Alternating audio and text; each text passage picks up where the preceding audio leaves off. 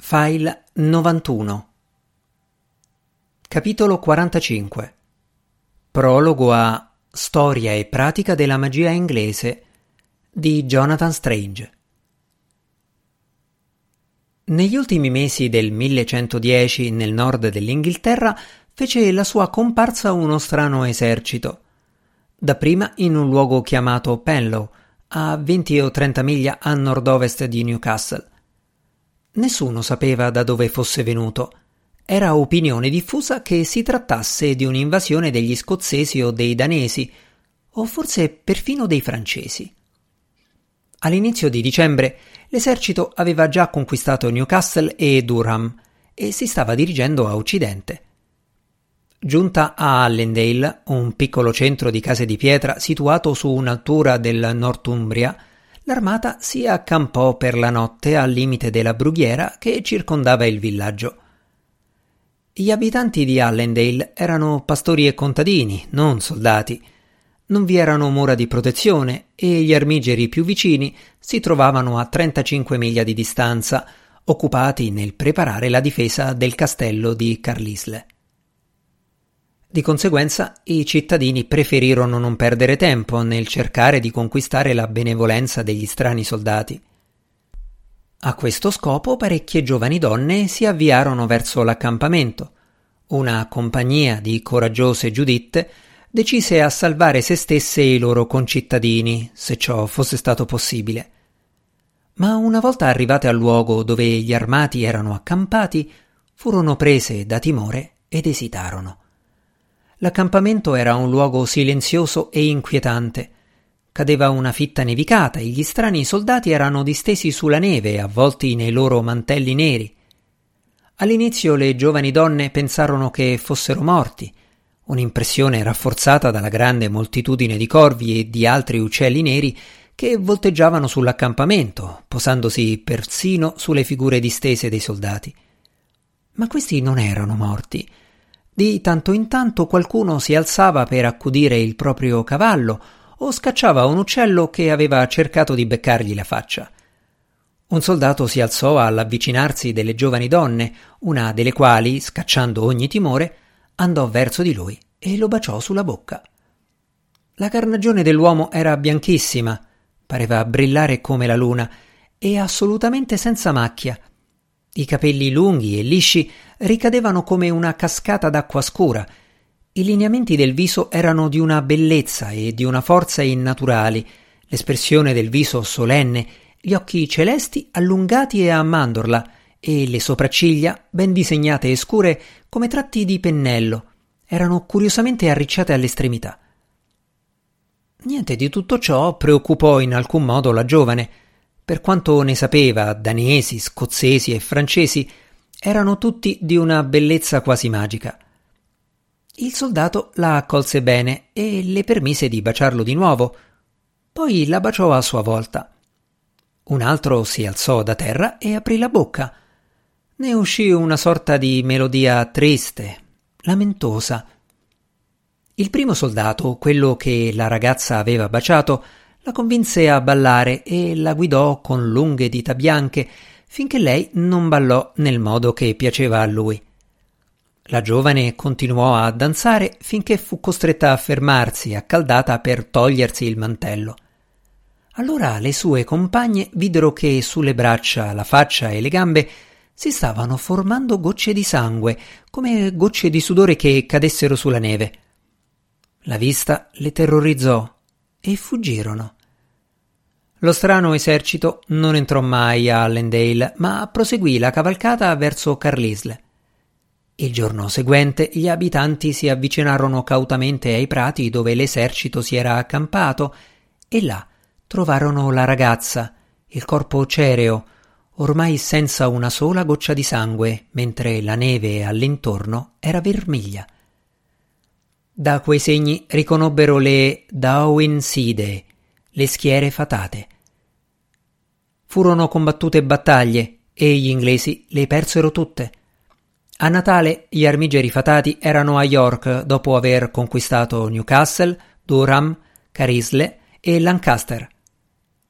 A parte la giovane di Allendale morta dissanguata, gli esseri fatati non diedero prova della crudeltà per la quale è nota la loro razza. Di tutte le città e le fortezze conquistate, soltanto Lancaster fu rasa al suolo. A Tirsk, a nord di York, un maiale offese un membro dell'esercito correndo tra le zampe del suo cavallo che si impennò, cadde all'indietro e si spezzò la spina dorsale. L'essere fatato e i suoi compagni diedero la caccia al maiale e, una volta catturato, gli cavarono gli occhi. In genere, però, l'arrivo dell'esercito in una nuova località causava una grande contentezza tra gli animali, sia selvatici sia domestici, quasi riconoscessero negli esseri fatati un alleato contro il loro nemico comune, l'uomo. A Natale Re Enrico convocò i nobili, i vescovi, gli abati e i grandi del suo regno nel palazzo di Westminster per discutere della questione. In Inghilterra gli esseri fatati non erano sconosciuti. In molti luoghi si trovavano insediamenti di quelle creature, alcuni celati per magia, altri semplicemente evitati dai vicini cristiani. I consiglieri di re Enrico furono d'accordo nel dire che gli esseri fatati erano malvagi per natura. Erano lascivi, mendaci e ladri, seducevano i giovani, uomini e donne, confondevano i viandanti e rubavano i bambini, il bestiame e il grano. Erano indolenti in modo incredibile. Avevano appreso l'arte del muratore, del carpentiere e dell'intagliatore da migliaia di anni, eppure per non prendersi il disturbo di costruirsi un'abitazione, preferivano vivere in edifici che si compiacevano di chiamare castelli, ma che in effetti erano brug, antichissimi tumuli di terra battuta. Trascorrevano le giornate a bere e a ballare mentre l'orzo e i fagioli marcivano nei campi e il bestiame moriva di freddo sui pendii delle alture. In effetti, tutti i consiglieri di re Enrico erano d'accordo nell'affermare che l'intera razza degli esseri fatati, se non fosse stato per gli straordinari poteri magici e la quasi immortalità, si sarebbe da lungo tempo estinta per la fame e per la sete. Eppure quelle creature irresponsabili e imprevidenti avevano invaso un ben difeso regno cristiano, vincendo ogni battaglia e spostandosi da un luogo all'altro per conquistare tutte le fortezze. Tutto ciò rivelava una determinazione assolutamente insolita nelle creature fatate. Nessuno riusciva a capirci qualcosa. Nel mese di gennaio l'esercito fatato lasciò York e si diresse a sud. A Trent si fermò e fu dunque a Newark, sulla riva del Trent, che re Enrico e il suo esercito affrontarono in battaglia la Dowin Side. Prima della battaglia un vento magico soffiò tra i ranghi dell'esercito del re e si udì il suono melodioso di un flauto che attirò i cavalli dalla parte degli esseri fatati. Un gran numero di animali si liberò e molti trasportarono i loro sfortunati cavalieri in bocca al nemico. Subito dopo tutti gli uomini del re udirono le voci dei loro cari, madri, padri, figli, amanti, che li supplicavano di tornare a casa. Poi uno stormo di corvi discese dal cielo e beccò il volto degli inglesi, accecandoli con il pandemonio delle loro ali nere. Non soltanto i soldati inglesi dovevano affrontare l'abilità e la ferocia dei Side, ma anche la propria paura di fronte a magie tanto inquietanti. Non fa meraviglia che la battaglia sia stata breve e che si sia conclusa con la sconfitta di re Enrico. Nel momento in cui il silenzio calò e fu chiaro oltre ogni dubbio che gli inglesi avevano perso la battaglia, nel raggio di molte miglia gli uccelli si misero a cantare e pareva che cinguettassero di gioia. Il re e i suoi consiglieri aspettarono che si facesse avanti un capo tribù o un re. Finalmente i ranghi delle Dawine Side si divisero e comparve una figura umana. Un ragazzo, non ancora quindicenne, come le Daoin Side vestito di un rozzo abito di ruvida lana nera e come loro con i capelli neri e lisci.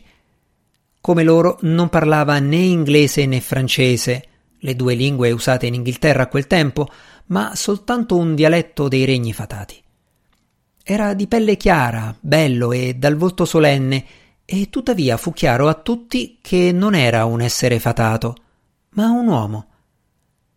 Secondo i criteri di giudizio dei nobili e dei cavalieri normanni e inglesi, i quali vedevano quelle creature per la prima volta, il giovane era poco più di un selvaggio. Non aveva mai visto un cucchiaio, né una sedia, né una pentola di ferro, né una moneta d'argento, né una candela di cera. Nessun clan o regno fatato di quel periodo possedeva oggetti così raffinati.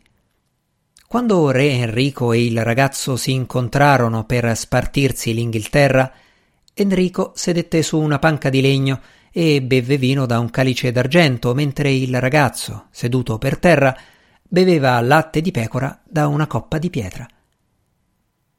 Il cronista Orderic Vitalis, scrivendo una trentina d'anni dopo, descrive l'impressione suscitata della corte inglese quando, nel bel mezzo di quelle importanti trattative, si vide un guerriero da Owenside chinarsi premurosamente a spidocchiare i capelli sudici del ragazzo.